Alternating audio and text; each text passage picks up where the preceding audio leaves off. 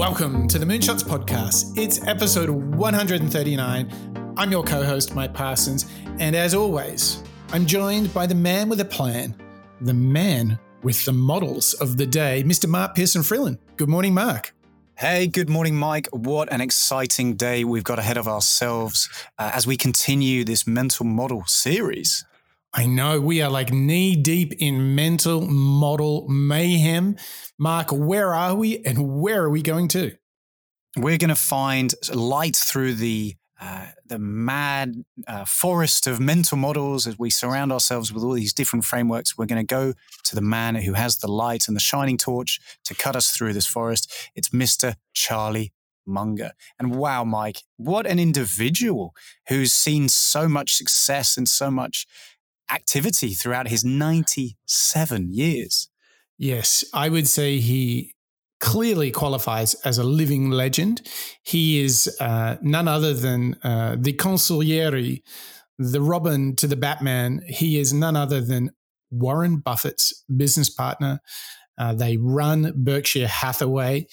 And if none of that rings any bells, Mark, I think we can put this into a little bit of context. Tell us about Berkshire Hathaway they are just an enormous uh, spread of companies actually mike. So let me let me hit you with some stats with some data.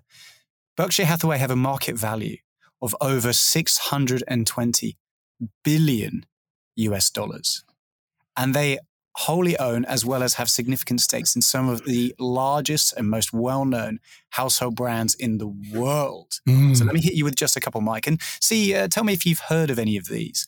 so some of the wholly owned companies that they have include Geico, Duracell, Cavalier Homes.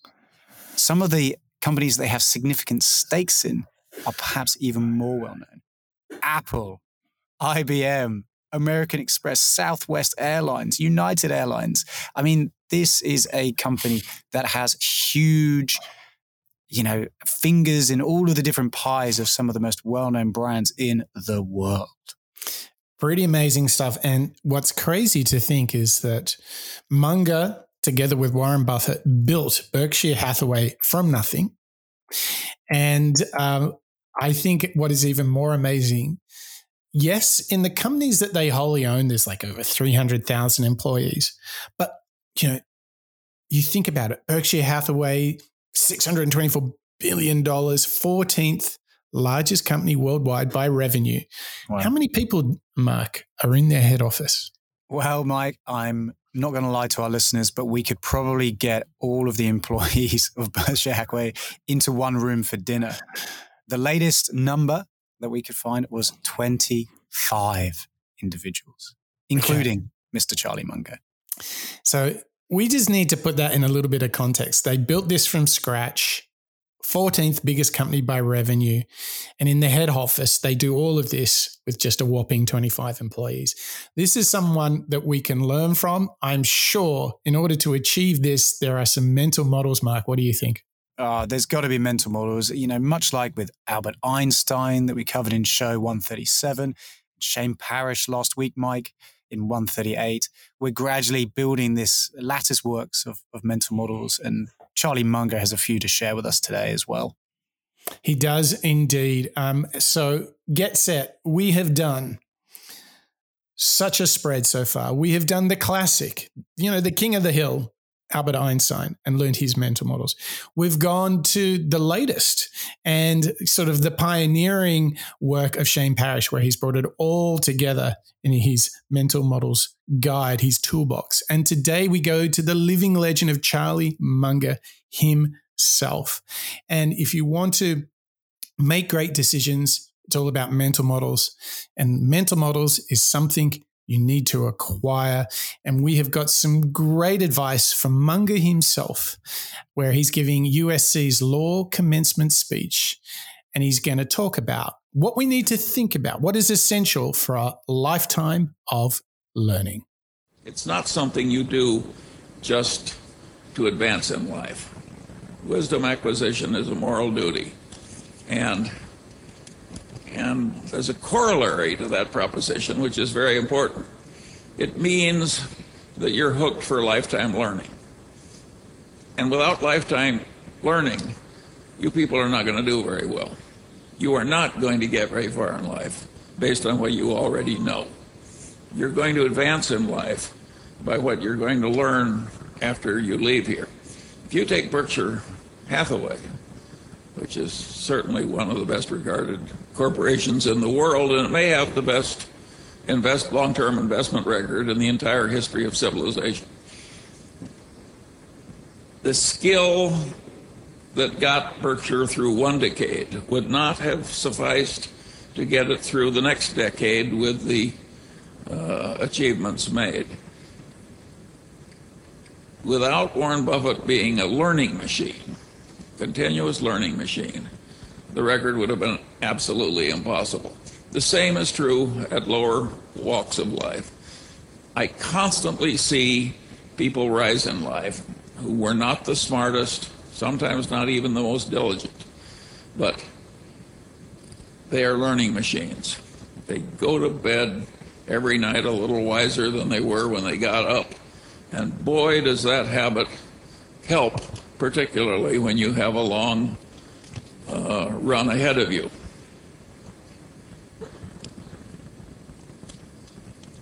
Alfred North Whitehead said at one time that the rapid advance of civilization came only when man invented the method of invention. And of course, he was referring to the huge growth in GB, GDP per capita and all the other good things that we now take for granted, which happened just started a few hundred years ago. And when before that, all was stasis.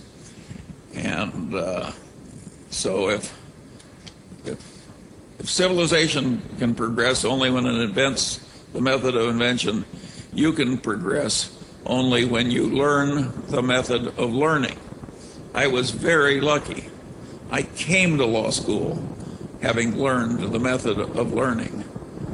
And, uh, and nothing has served me better in my long life than continuous learning. And if you take Warren Buffett, if you watched him with a time clock, I would say half of all the time that he spends is just sitting on his ass and reading. And a big chunk of the rest of the time is spent talking one on one, either on the telephone or personally, with highly gifted people whom he trusts and who trust him. In other words, it looks quite academic, all this worldly success. I mean, Mike, what a clip to get us started with Mr. Charlie Munger recounting some of the tips and advice that he's used within Berkshire Hathaway, as well as Mr. Warren Buffett.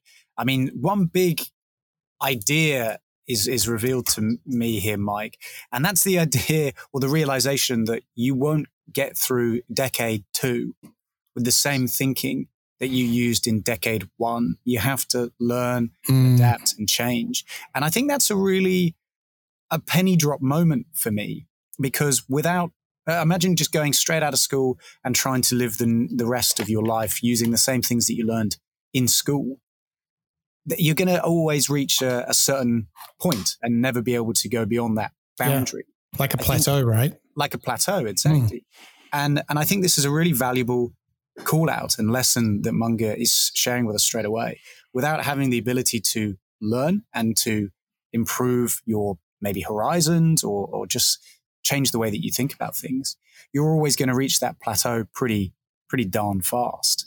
Mm. And and that's that's a great first lesson, isn't it? Yeah, you can't you know uh, sit on your laurels, right? You have to continually reinvent yourself. And and what was interesting, he was pointing out is the lessons of one decade would not work in the following decade, and he should know because him and Warren have been at Berkshire for five decades. So. I think when we talk about legacy and talk about longevity of the work and the contribution that you make, I think what he makes a very powerful argument for is continuous learning. You have to have a voracious appetite for the new, be curious, right?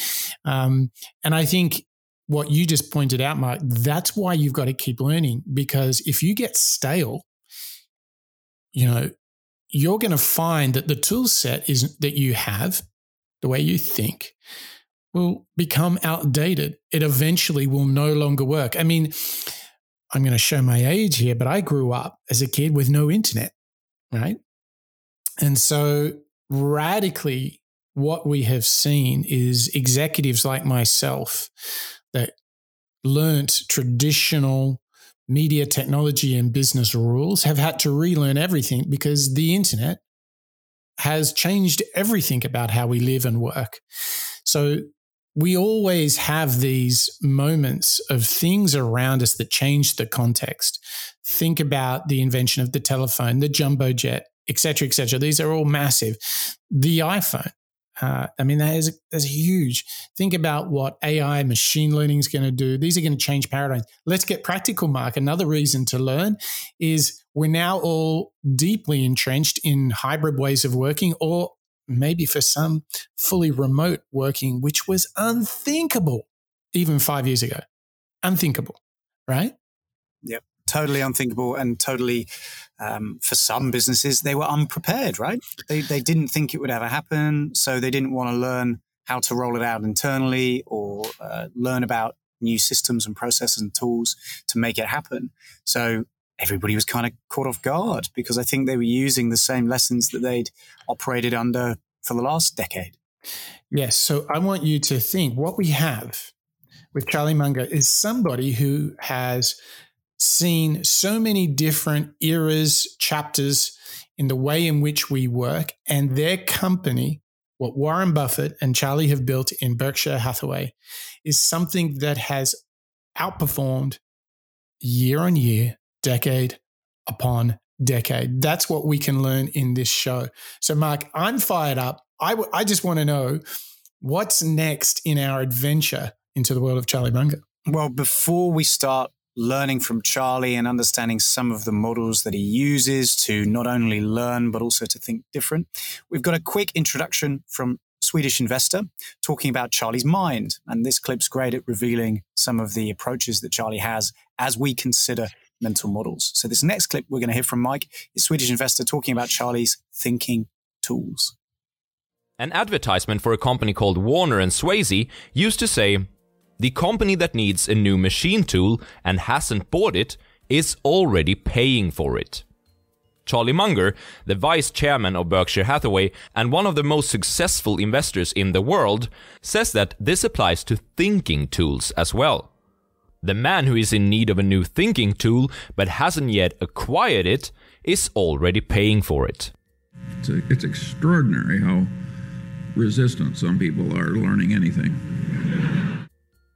Warren Buffett has said the following about Charlie Munger. Charlie has the best 30 second mind in the world. He goes from A to Z in one move.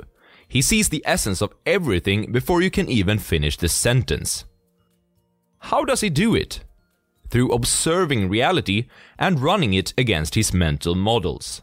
These mental models have helped Munger to conquer the stock market, but they are so diverse that they have applications within many other areas too. For example, they have allowed Munger to be a successful chairman at a large hospital, and they have allowed him to overcome devastating personal losses. So there you go. Um, it is learning at the heart but it is being ready to deploy a whole suite of mental models to whatever problem comes up. To me, this is the next step. Once you say, all right, we got to have mental models, right? You've got to think properly. You've got to think about thinking. So then an event happens, and then you actually have a tool set in front of you and like which tool is appropriate for the task. Whilst this might sound simple to say, once you realize what's on offer, Mark, there is so many different options and models. I mean, it's very exciting, but it's also it's quite cathartic to realize, well, you know, chances are people in the world have thought about most problems that have happened. There's probably a go-to way to think about it. You've just got to have the right model for the right moment. And that's going to be something that would have been consistent for Albert Einstein, uh, for Shane Parrish, as we heard last week, as well as Charlie Munger. How do I know which tool is is right for me? And the only way I think that you're going to be able to distinguish and determine which one's right is to follow the Charlie Munger approach, which is to become a learning machine, to adapt your your business as well as your approach to problems, uh, decade by decade or uh, situation by situation, and trial different thinking frameworks. Mm. Think, okay, well, if I am trying to solve this particular problem, let's let's go through my catalog, my mental catalog of different approaches and see which one might work. And I think you can only do that once you've built up, like Charlie would say, a repertoire of thinking tools that then enable him to choose the right one when he gets to that problem.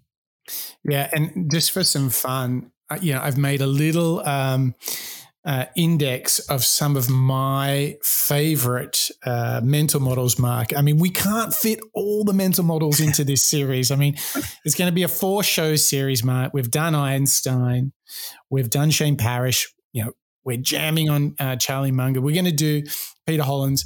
But I've just got this is how many options and there are for us to think better. And so I'm just going to give you a list of some of my favorite. Okay, circle of competence, circle of influence, inversion, full uh, attribution error, Hanlon's razor, opportunity costs, Pareto principle, preference attachment, redundancy, margin of safety, first principles, thought experiments, second level thinking, and the list goes on. These are all different models we can use for different problems. I mean, how cool is that? Like, literally, any problem we're encountering, there's very likely that the answer lays in that list that I just read out. I mean, these are the probably the top 20 or so most common ones. So hopefully like that's 50, 60% of problems will probably be answered by thinking along these lines. I mean, that is pretty cool, isn't it? Well, I, I think that's the aha moment as we dug into these mental models. And listeners, you can go back to our Einstein show, uh, show 137, if you want to hear more about thought experiments, probabilistic thinking, Occam's razor. You can go into the Shane Parrish episode for circle of competence, first principles, second order thinking, and inversion. I mean, Mike, woof, we've covered a handful already. But mm-hmm. I think mm-hmm. without being able to dig into each of these and without hearing from these individuals such as Charlie Munger who have utilized these mental frameworks in their approach to problem solving, it's very easy for us to fall into the trap of just thinking, well, I'll figure it out. I'll think off my cuff. I'll make it up as I go along, as opposed to taking a step back and a pause. And instead of jumping onto the fire, thinking, okay, well, maybe there is something out there that can help me. Maybe there is a situation that somebody else has faced that is somewhat similar to mine. And mm. what did they learn? And this idea of learning from the mental models or the mistakes you could say of, of, of, other people and being inspired by somebody like Einstein, who's going out very focused in a physics and mathematical way that's quite unique or niche compared to what you and I might do.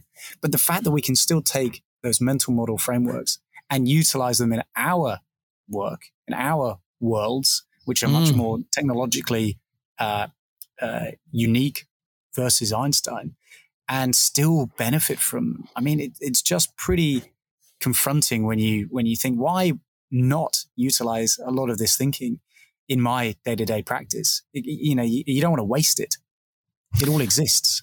Yes. And the good news, Mark, just as we're both in awe of this massive inventory of mental models that we might choose to use, here's the good news.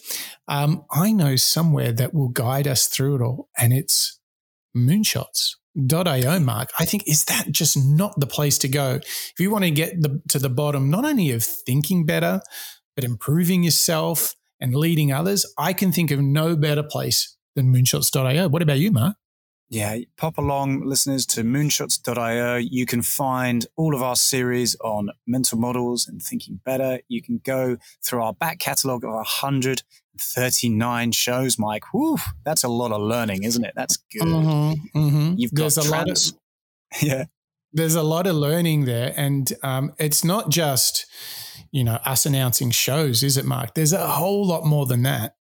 There's so many utensils and tools to help us all learn out loud together. We've got transcripts, we've got frameworks, we've got reading lists, show notes for all of our shows, 139 shows. And Mike, there's even a special area for those who want to go that extra mile with their learning and become subscribers, don't they? Mm.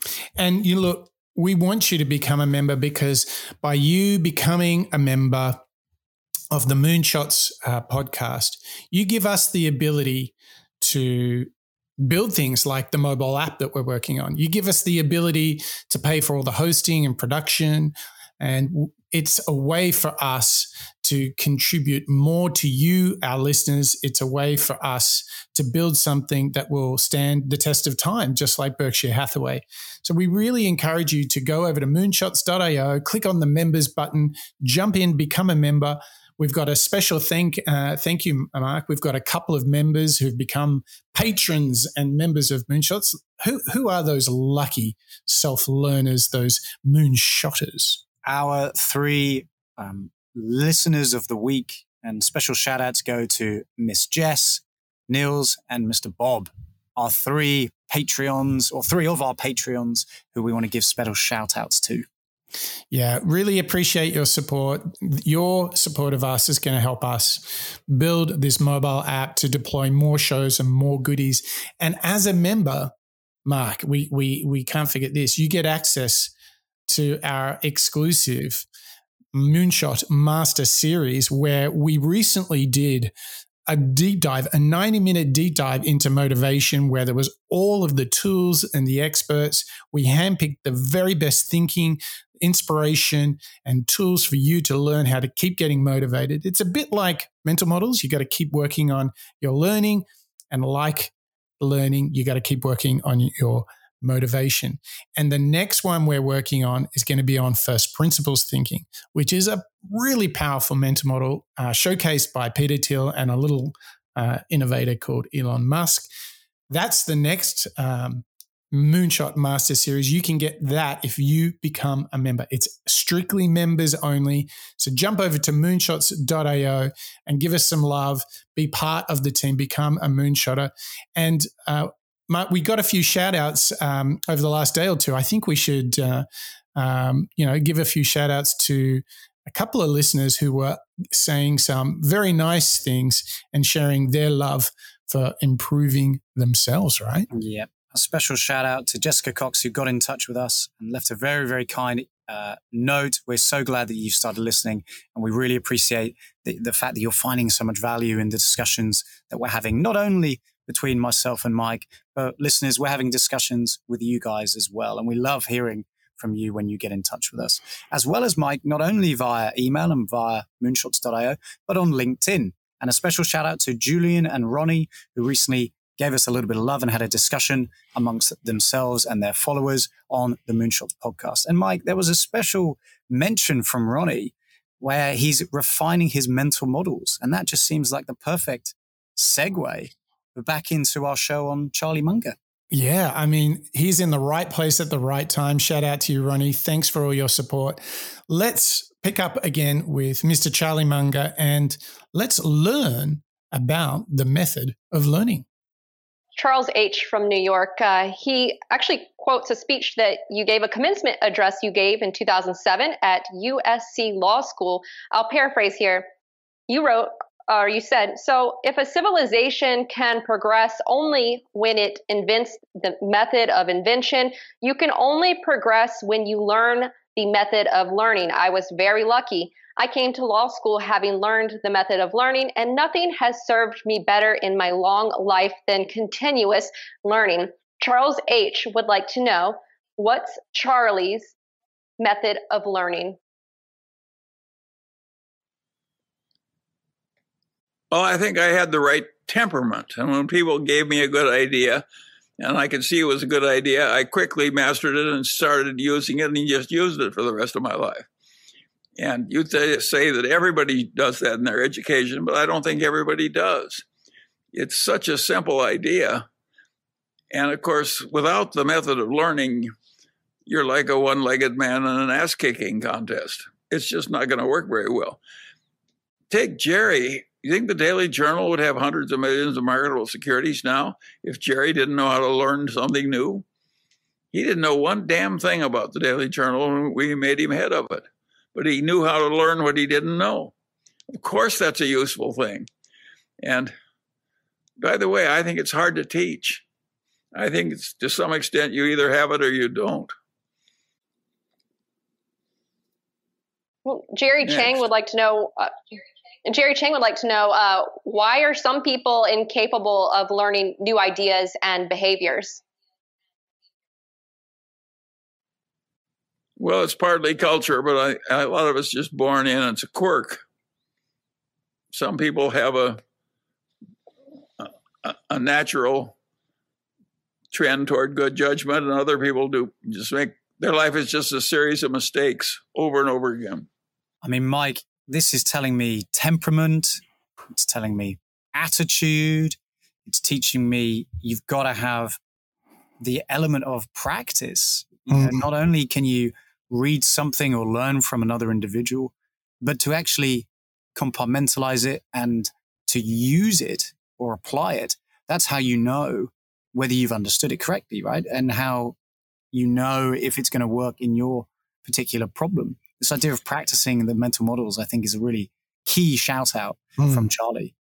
Uh, yeah, I think we've made the case. Obviously, you know, learning the method of learning, thinking about thinking is essential. If you want to create you know, Munger's success and Berkshire Hathaway, if you want to, you know, emulate the likes of Elon Musk, you got to have your thinking together. What I think, you know, you talked to earlier on one of the clips about the penny dropping. For me, is he's like, you've got to apply it, right? You can't just. It's like if you're watching YouTube all the time about how to work out, but you actually never have a go at working out, um, you're never going to grow. But you know, be very practical. Let's say you get some gym workout on YouTube and then you, you watch it and then you go to apply it and then you're like, well, hang on, pause. How did they do that? Rewind. And then you try and you try. It's only then that you're really getting it, right? Just watching YouTube, uh-uh. You gotta you gotta practice that workout. And often it can take weeks and months to learn something new and to make it a habit. What he's telling us is continuous learning has to be applied learning. And he made a little reference in that clip to the hardest thing is to teach. And there's this great wisdom that if you want to learn something, you should teach something. So my question for you, Mark, is how, how where do you go to when you want to learn something new, when you want to learn how to think differently? Where do you go? Well, it, I'm glad you asked, Mike, because I think this requires a little bit of reflection, doesn't it? And mm. I hmm. think in order to learn correctly, you need to understand the best way for you as an individual to learn because we all learn in different ways. Sometimes it's quite easy for an individual. And I went to school with these people. They just have to sit in a classroom. They could be scribbling on the desk, but somehow they just retain everything that they hear. Did you, did you have anybody or were you one of those people? Uh, no, I was far from one of those people. I did not uh, engage uh, enough. I did not retain enough, uh, and I didn't really sort myself out until well after high school. But uh, yeah, you've got to apply it, right? You've really yeah, got to have a go. Exactly. That's exactly how how our uh, myself uh, I needed to to learn. I needed to put things into action. I needed to understand maybe a bit about um, photosynthesis through experimentation. So seeing how it might work, or at least watching something or someone demonstrate how it works by really breaking it down into a kind of molecular level. That's how I would learn. And then building on that, maybe doing it myself. And I, I think that this is quite consistent with how I've learned new skills through my career as well. When hmm. somebody breaks it down, maybe it's through a video format, maybe it's through an online course, or maybe it's through a big old whiteboard and somebody just drawing something up. By then compartmentalizing that, understanding how it works, and then physically repeating it myself. That's how I personally learn. I mean, there's many other ways that you can learn from others. You can interact with them. You can just read online. You can mm. perhaps go out and see somebody talk or watch something like a like a USC commencement law speech from Charlie Munger, for example. I think for me, this is all about putting into practice. And that's where Charlie's really calling it out as well. Yeah. Yeah. So one of the one of the things I do, um, it's similar to you, Mark. Like I'm I'm going out there, I'm trying to apply it. Um, I love to read, but where I find the best thing, where the aha moment for me is when I'm uh, writing it down and then trying to write examples, applying it, um, using it in my work. Um, and, you know, if I don't write it down and apply it, I think I retain maybe 10% of the idea. Mm. That's all. So until, you know, you say to me, like someone comes to me and talks about building a product, I still to this day deliberately use models like the lean hypothesis, design thinking um, tools such as a user journey, user personas, to keep coming back to these tools to apply to a problem. And what I what I really want to implore to you and to our audience, Mark, is if you write it down, if you um, publish a blog post on it, share your learnings, whatever it takes, make a video, share it with your colleagues. If you transform what someone says to you or what you listen to, read, if you write it down, repackage it, and then put it back out in the world, this for me was the big aha about how I learn. So, under that process, I will retain more than 80% of the idea However, if I just, for example, watch a YouTube video, mm. give me a week, I've retained less than 10% of the idea. Yeah.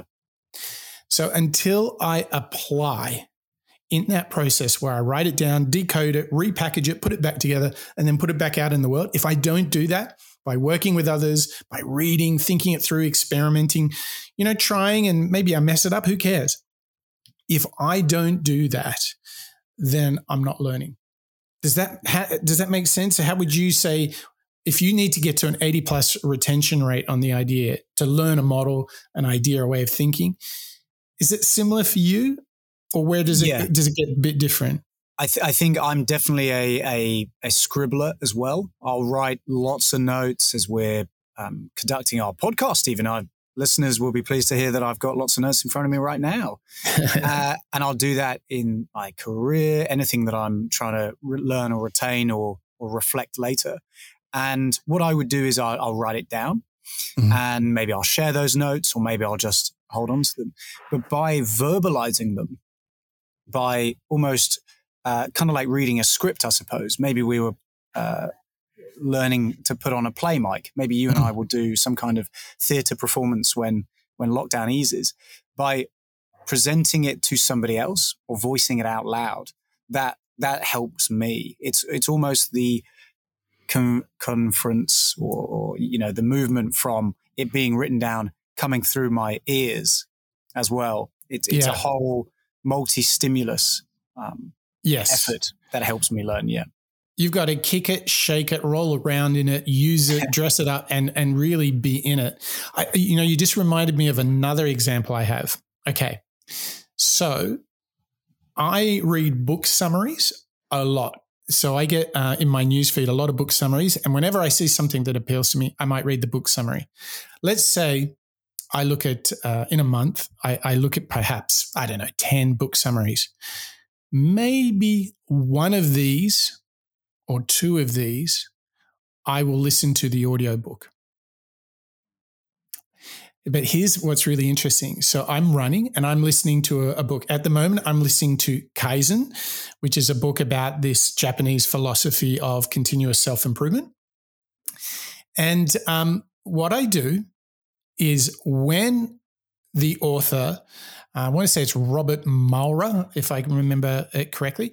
So let's say he's talking about something. There are these um, six ways to do continuous uh, uh, learning. And I heard this on Saturday, so a few days ago. And I was like, oh my gosh, he just did this great breakdown of the six parts of continuous self improvement.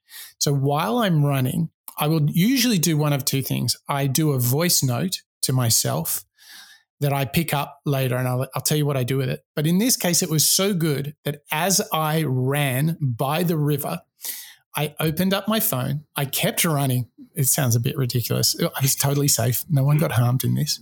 Um, and I went into my Kindle app while jogging rather slowly, found the segment and highlighted the segment because it was so big for me. It was so profound. And then, wait for this. So I went and highlighted that thing, put my phone back in, and kept running. The following day, I in, when I was sitting down to do some journaling, I went back and got these six items out of my Kindle highlights and I wrote about them because they were so important to me. It was really clicked with how I'm thinking at the moment. I was like, yeah, that's fantastic. Now, here's the thing how many times, Mark, do you read a book or listen to a book and go, oh, wow, that's a good thought? Does that happen much? It happens a lot. Right? Yep. Like yep. the author is saying something and you're like, yes, right? But what I've learned about myself is a week later, if I haven't done that process I just described to you, a week later, if you ask me what were the good things in uh, the the book about Kaizen, I'd go, um, hang on, yeah. there was a thing. I can't remember exactly, but it was kind of this. But now if you ask me that question, what's good? Well, I can say in chapter two, he mentions the six key practices of continuous learning asking small questions, having small thoughts, etc., etc. The point is, because I went and highlighted it and then wrote about it in my journal, that act has transformed how much I've retained. I've instantly gone from 10 to an 80% recall because I learned the method. And this is figuring out how you do it. What I'm suggesting to you and to all of our listeners, figure out how you can digest it. This is not a casual couch sport. Learning is an active sport. And you've really got to jump in and find whatever practice you need to learn. But don't just be sitting on the couch and let all this good thinking go past you. I think for me, that's so essential in adopting this, isn't it, Mark? Uh, I, I, I like that uh, reference about learning. It's not a casual casual couch. Was that the the terminology? It's, yeah, it's, it's you know you don't do it on like the couch. That. You get out on the field and you play, right? You got to yeah, do it. That's exactly it. That's exactly it. And as we reflect on these different meta models, Mike, and these elements of, of learning, I mean, the truth is everybody's going to have a different approach, and likewise, everybody's going to have different mental tools that they can apply in their day to day life. And this next clip, Mike, from Swedish Investor, breaks down another piece of Charlie's wisdom and how you need all these different tools for life's uh, plethora of situations. And this next clip we're going to hear about is how to become a Swiss Army knife. If you're going to learn how to drive a car, you understand that it isn't enough to only learn how to use the accelerator. In fact, only learning how to use the accelerator when driving a car pretty much guarantees that you will hurt yourself and others. You need to learn about multiple things. How to use the steering wheel, the brakes, the rear view mirror, the gear shift, how to interpret road signs, how to honk on people when they do stupid things that you would never do because you're an above average driver, etc. Now, the world is of course a lot more complex than a car. If you want to become a successful thinker in such a world, you need to learn about many different ideas. Charlie Munger calls this worldly wisdom. He estimates that he's got about 100 mental models in his head, which he uses regularly. No need to get overwhelmed though, because he also says that you don't have to know everything. A few of the really big ideas carry most of the fright. By definition, this is going to be a game which you play with multiple techniques and multiple models, and a lot of experience is very helpful. Here's another analogy. To the man with a hammer, every problem looks like a nail. The man with a hammer is paying for his ignorance because he will torture reality to fit the only model that he knows about. And of course, this is a stupid way of behaving because it is not the world itself that will change. It's the man with the hammer who will fall on his face. You'd rather be like the man with a Swiss army knife. The man with a Swiss army knife realizes that different problems require different tools, and he's equipped and ready for applying the best tool for the given situation. Yeah, different problems, different uh, solutions. You can't just think of the world as you being a hammer and everything's a nail mark. I think this is the next big thing, right? So we've we've understood the importance of learning. We've understood the importance of having the ability to learn how to learn, how to think how to think. But now what we're getting from Charlie Munger's work is the essence of it is you've got to have a multiple set of models so that you can apply the right model in the right time. That's why I've got this big list. I haven't quite worked out which are my favorite ones, Mark, but I think this journey just keeps evolving. Like you got to think about thinking, you got to continuously learn.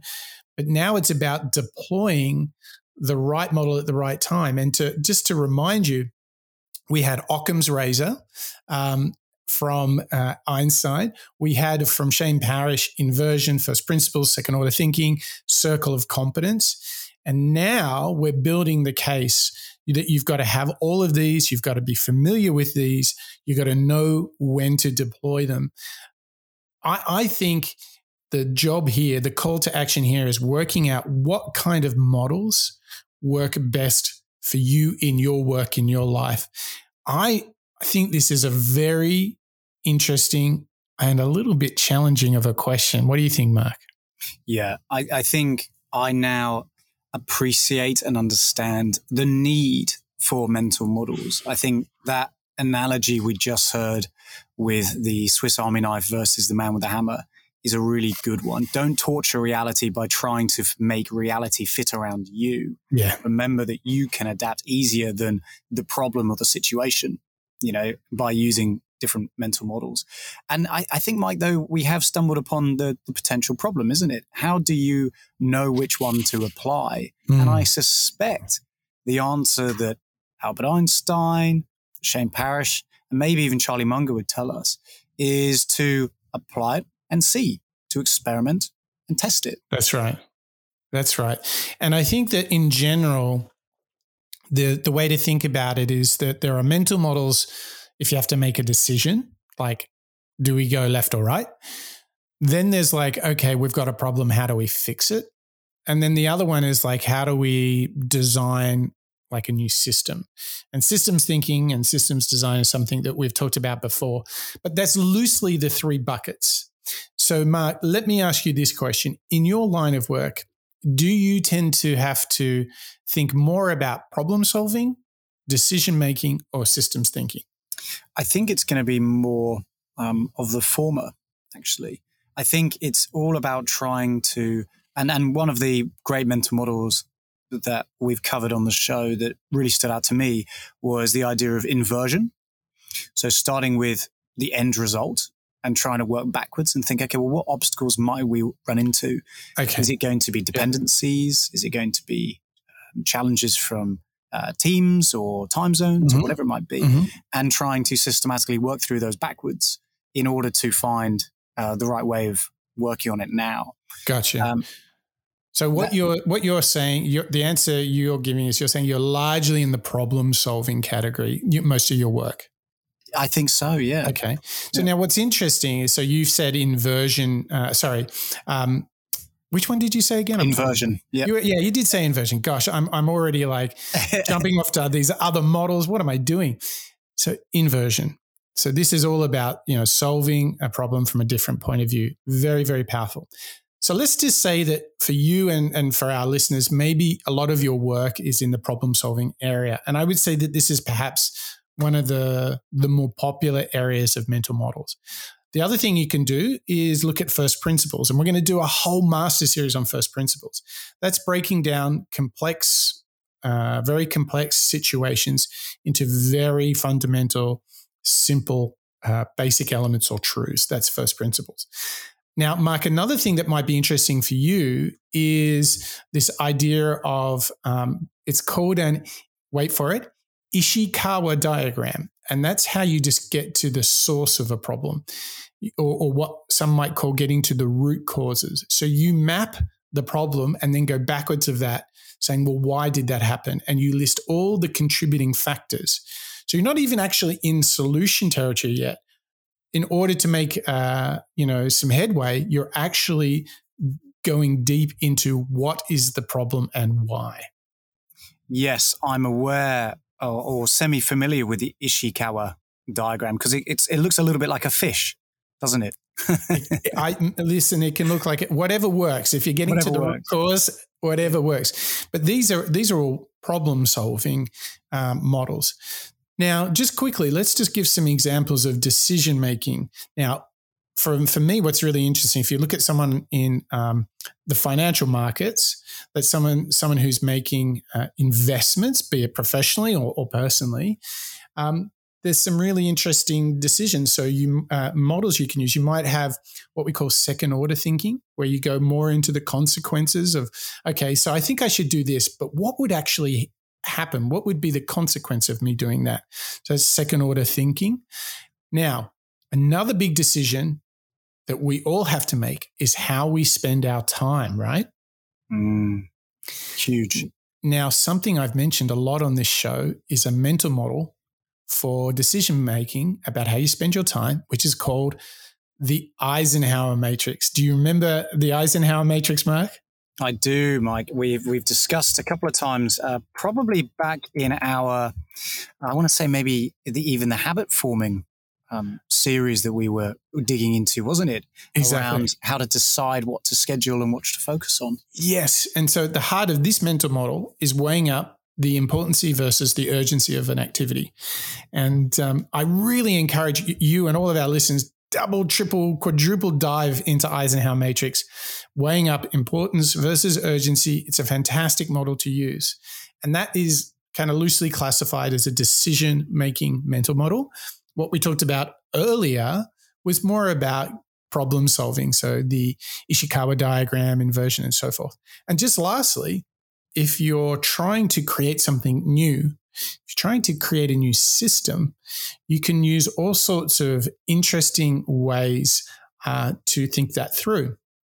You can use connection circles, iceberg model, which is classically you have up on the top what you can see, but below are some of the root causes or abstractions. Um, you have feedback loops. Like there's some really cool stuff there that you can use. And you can really focus on, you know, the idea of parts versus the whole. That's another great systems one. So there you've got it, Mark. I mean, we could literally just go on for hours and mapping all the different models.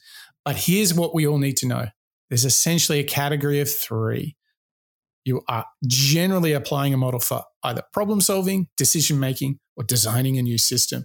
Like already there, that is such a breakthrough. And I mean, I've only spent a few years with this body of work, and I love this because for me, it is the capacity to think clearer. And I think when we think clearer, we make better decisions where we walk away from wishful thinking and we just make wise, good decisions, we build good products, we solve complex problem, problems by making things simple. I mean, it feels good even talking about it, doesn't it, Mark? Yeah, I mean, you've already helped me um, compartmentalize and maybe even filter some of the mental models that we've discussed on the show so far, as well as the much wider ones that we've referenced and, and spoken about and understanding how to choose the right one depending on the certain situation, decision making versus problem solving, and so on. That's already helping me and hopefully our listeners determine which model to try and choose and experiment with in a certain situation in life. Mm, fantastic stuff. Now we've still got some um, some advice from Charlie Munger. We've got the chance to think about thinking to build our Swiss Army knife of mental models. Mark, where do we continue this journey? Well, similar, Mike, to where you were just taking us with really thinking about things in a different way and applying some of these models into actuality. This next clip we've got from Mr. Charlie Munger is all about considering our human condition and instead applying a little uncommon sense. The topic I'd like to talk about briefly is common sense. Which isn't common. Yes. See? and what people mean when they say a man has common sense is uncommon sense.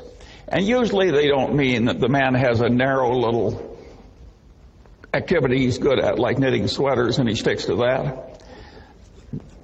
What they mean is a man that can operate over a pretty broad range of, of human territory without making any big boners.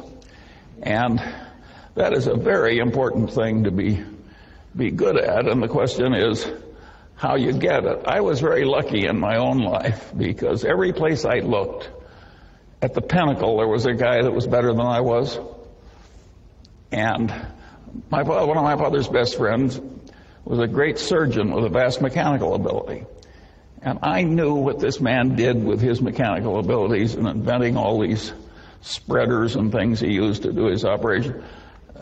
But I would never be as good as he was. And everywhere I looked, there was somebody like that. And there was all this folly out there. And I suddenly realized, like, if I just avoid all the folly, you know, maybe I can get an advantage without having to be really good at anything. And I kept doing that all my life, and it worked so well that I, I, I enjoy sharing it with people like you. Yeah, you know, this is really interesting for me, Mark, because it's almost like if you keep in mind that humans are, on average, going to make some silly mistakes in decisions or solving problems because they haven't thought about it properly. It's like a, it's like a warning sign like keep in mind like humans can make some pretty silly decisions. So you need to step back and think different before just jumping in there because the odds are humans won't do such a great job on the thinking, right? Yeah, this this is a a model that I think has benefited from Charlie because it contextualizes the fact that mistakes do happen. And instead of following uh, what other people or, or, maybe his competitors or, or people out in, in, the wide world would say, oh, just just use your common sense, just do this. And the truth is, following common sense is is uncommon, and in doing so, applying uncommon sense is common sense because everything is so unknown. You know, it's a it's a kind of self repeating cycle, isn't it? Mm. It really is. And, and I think what you see now is a bit of a pattern emerging is almost if you want to think better, you need to ask better questions. You need to step back and really ask, okay, what is the best way to think about this before you just launch in and think about it? Wouldn't you say? Isn't that like the meta learning here? Yeah, the meta learning is exactly that. So try and, in order to help yourself learn, in order to help apply these different models and these different frameworks to problem solving, decision making, leadership challenges, applying that uncommon sense approach is how you can think about things differently. And that's really what we're trying to go down into in this mental model series, Mike. We want to apply different thinking so we don't reach that plateau that we mm. were talking about earlier in the show. Mm. And it's so funny because I think by nature, in the first half of my career, I was so rash and zesty and speedy and wanted to be like dynamic. But isn't it funny how just pausing a moment to think first about how you're going to approach something before you jump in? How great is it to hear someone of Charlie Munger's status and accomplishments is crying out to us, ask better questions, become a learning machine. Find your method of learning, right? Build your Swiss Army knife. And there is a pinnacle question mark at the highest order of him giving us advice on thinking better. And I think we better share this with the listeners. What do you think? That's right. This next clip, Mike, and all about thinking differently and applying um, these models into our life is going back to that most important and intelligent questions. We've got the Swiss, Swedish investor telling us now Charlie Munger's most intelligent question. We all have a built in curiosity in us. When we were younger, we kept asking life's most important question Why? Why are the dinosaurs gone? Why do people get sick? Why does Pete have more toys than me? Of course, what he's saying there, when he talks about why, that's the most important question of all, and it doesn't apply just to investment, it applies to the whole human experience. You want to get smart, the question you got to keep asking is why? Why, why, why? Perhaps we were too often told, because mommy and daddy say so. Understanding be damned, just stop bothering me. But it is a terribly important question. Try to get that kid's cost of mind back. Try to figure out why things are happening or why they are not happening, because over time, such information will help you grasp reality better. Within statistics, people sometimes throw out the so called outliers, the results that you didn't expect to get and that diverge a lot from the rest of the data. What you want to do if you want to understand reality is probably the exact opposite of that. Study the outliers and ask why. How did they end up here? Why did Warren Buffett become the richest investor of all time? Why was my uncle forced to file for personal bankruptcy? Why is Coke probably the most consumed product in the world? Why was Enron able to cook its financial books and fool the investing community for so long? I mean, the idea of picking some extreme example and asking my favorite question, which is, what in hell is going on here? that is the, the way to wisdom in this world. Why, oh, why, oh, why, Mark? I can tell you from personal experience, I do think why is such a powerful question. It might remind you that Toyota has this philosophy of ask why five times and you'll get to the root cause of any problem. I believe this is so, so good because if you really ask why and then ask it again and again, you inevitably get to the heart of the matter, don't you? It's simple, but if done correctly, it's profound, isn't it? Well, Albert Einstein called it out in our show on him uh, in number 137 as well this idea of persistence and sustained thinking. He always famously said, It's not that I'm so smart, it's that I just stay with problems longer. Stay with the problem longer and keep on asking why. Much like your Toyota example. How many yeah. times do they ask why? Is it seven? they ask it five. I mean, how many times five. do you reckon Einstein asked why? well, he famously would spend 95% of the time on the problem and only 5% on the solution. So I think he spent a lot of time asking Charlie Munger's favorite question of why. He did indeed. And listen, to bring us home on this rip roaring, gen, uh, rip roaring adventure into a lattice work of mental models, the thinking of Charlie Munger. The thinking about thinking, it would only be appropriate seeing as Berkshire Hathaway, Hathaway is so powerful as in a case of a timeless great company that he is joined by Mr. Warren Buffett and we can listen to Charlie Munger talking about why life is too short. Uh, what are the most effective techniques you've used to minimize the mistakes? We made mistakes, we'll make more mistakes we do, we think not so much, we, we think in terms of not exposing ourselves to any mistakes that could really hurt our ability to play tomorrow. And, and so we are always thinking about, you know, worst case situations. And uh, there are, on the other hand, we have a natural instinct to do things big, both of us. Uh, so we have to uh, think about whether we're doing anything really big that could have really terrible consequences. And, and uh, uh, I would say this that A, I don't worry much about mistakes. I mean, the idea of learning from mistakes, the next mistake is something different. I mean, so I, I, I do not sit around and think about my mistakes and think about things I'm going to do differently in the future or anything of the sort. I would say that the you may get some advantage. I think I've learned something over the years. Uh, I haven't learned more about a basic investment philosophy. I got that when I was 19, and I said, look, I, I think I've learned more about people uh, over the years, and uh, I'll make mistakes with people, and uh, you know that's inevitable. But I think uh, I'll make more good judgments about people. Uh, I'll recognize the extraordinary ones better than I would have 40 or 50 years ago. So I, think that improves, but I don't think it improves by certainly any conscious sitting around and focusing on what mistake did I make with that person or this person. I, just don't operate that way. Charlie? Well, Warren, I would argue that what you've done and what I've done to a lesser extent is to learn a lot from other people's mistakes that is really a much more pleasant way to learn hard lessons. And, and we have really worked at that over the years, partly because we find it so interesting, the great variety of human mistakes and their causes. And I think this constant study of other people's disasters and other people's errors has helped us enormously.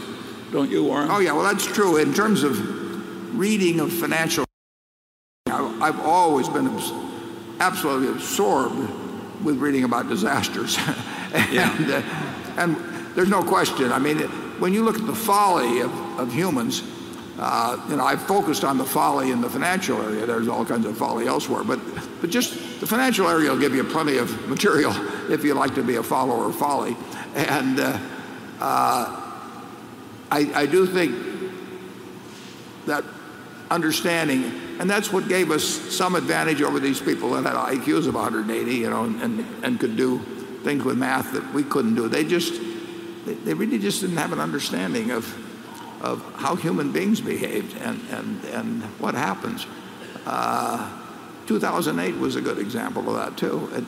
So we've uh, we've been a we have been a student of other people's of other people's folly, and and uh, and it served us well. The man, Mr. Charlie Munger, as well as his co-partner in crime, Mr. Warren Buffett, who, Mike, we actually did in episode 44 as well. The mm. two of hmm. them coming together to close out the show is really the perfect summation of learning, of applying different models, but also this idea of following the mistakes or disasters, I guess you could call it, or the folly mm. of others, so that you can continually learn. I mean, how powerful is that? Yeah, it's it's it's almost the the active inversion where you say, if I know what I need to do to be successful, what do I want to avoid? Um, you know, if I was going to be unsuccessful, what would be the worst things that could happen? You know, your company would run out of money, the product would suck. There would be like you can literally learn from the mistakes of others, and I think that's you know, if there's got to be close to one of the highest values here on the Moonshots podcast that we see across all of the superstars that they seem to embrace failure and ask themselves, what did I learn about it if I did it? Or what we see from uh, Charlie Munger, he's looking at others going, oh, they did that, bad move. Make sure, note to self, we won't do that. And you can see how that they're often talking about circle of competence. The reason that he didn't invest in some companies is because they didn't understand them. So they weren't prepared to risk their money, where a lot of other people make foolish investments that hurt them. These guys stick to what they know. They learn from others' mistakes. And that's why, I mean, you want a crazy stat, like if you think about what these guys have achieved. So if you take 99 through to 2020, so over that 20 year period, their company outperformed the stock market 12 out of the 20 years, and nobody else is close to them. They know what they know. They keep learning new models for new decades and new times. And they are great students. What did, what did uh, Buffett call it? They are followers of folly. Followers of folly. I mean, what an amazing achievement to beat the S&P 500. Wow. They, they just run another level. So maybe, Mike, we can leave today's show absorbing this information from Charlie Munger, and maybe we can, with our small team of moonshotters, get to the get to the numbers that Berkshire Hathaway have achieved over their lifetime as well. I think so. Now we covered a lot of ground uh, today. What what's the what's the standout for you? What what's going to get a little bit more consideration and research from you, Mark? Yep, I think it's really about this Swiss Army knife approach.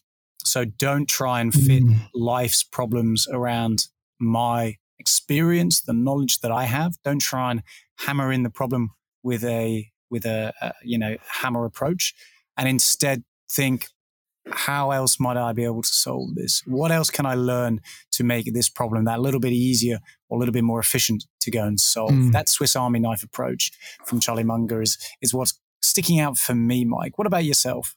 Well, I just wanted to ask so you think the conversation where we were talking about like the different types of models, like there's models for decision making, models for problem solving, is that the kind of, oh, wow, I've got like a whole toolbox? That's exactly it. Think about the toolbox that I can carry around in my head and yeah. access, filter, go through, compartmentalize, and consider the situation I've got right now. Okay, I need to make a tough decision. How am I going to do that? Let me look at my repertoire of models that I have that might be well suited for problem solving. Now yeah. I'll dive in. And is it's a crazy that thought because I've had a similar aha because I was just intuitively just for most of my life trying to solve problems with the logic that I had, whether it be good or bad or otherwise. I just jumped in and thought. And isn't it crazy when you think, oh, I can think about thinking? Well, am I solving a problem or making a decision? Or am I designing a system here? What am I actually trying to do? How how best should I think about this? Isn't that a crazy moment?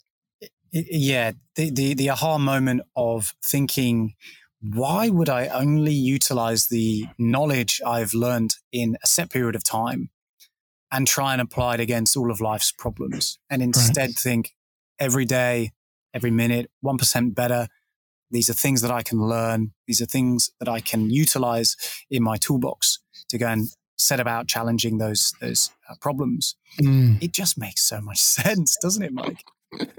it does, but it's, it's, sometimes a bit scary. Like, how long have I lived my life not thinking about mental models? if, if, I was if I was tough on myself, I would probably say the majority so far. But I'm glad the mental model series has set me on the right path. Yeah, it really, really, I've got the same feeling about it. So, Mark, thank you to you and thank you to you, our listeners, all of the moonshotters who are out there learning out loud with Mark and myself, trying to be the best version of yourselves. Welcome to the family and a special welcome to our members who signed up via Patreon. You are deep in this journey with us. And today, the journey was with Charlie Munger from Berkshire Hathaway, a man who's dedicated a lifetime to learning and to acquiring wisdom. He made the case that it's essential. He helped us understand that we need to become a learning machine. And we have to think about the thinking. We have to learn about the learning. We have to have a method of learning. So we can build a Swiss Army knife of mental models. And with that, we'll go out in a very uncommon way and we will understand that it is uncommon sense that will help us overcome ignorance and stupidity. And the biggest weapon of them all is the most intelligent question you can ever ask why? And if you ask why, you too can go out and be the best version of yourselves. Maybe, like Charlie Munger, you'll be Batman and Robin with your Warren Buffett because together we can be better and together we can all become the best versions of ourselves. We can learn from the mistakes of others and put our best foot forward. All right, that's it for the Moonshots podcast. That's a wrap.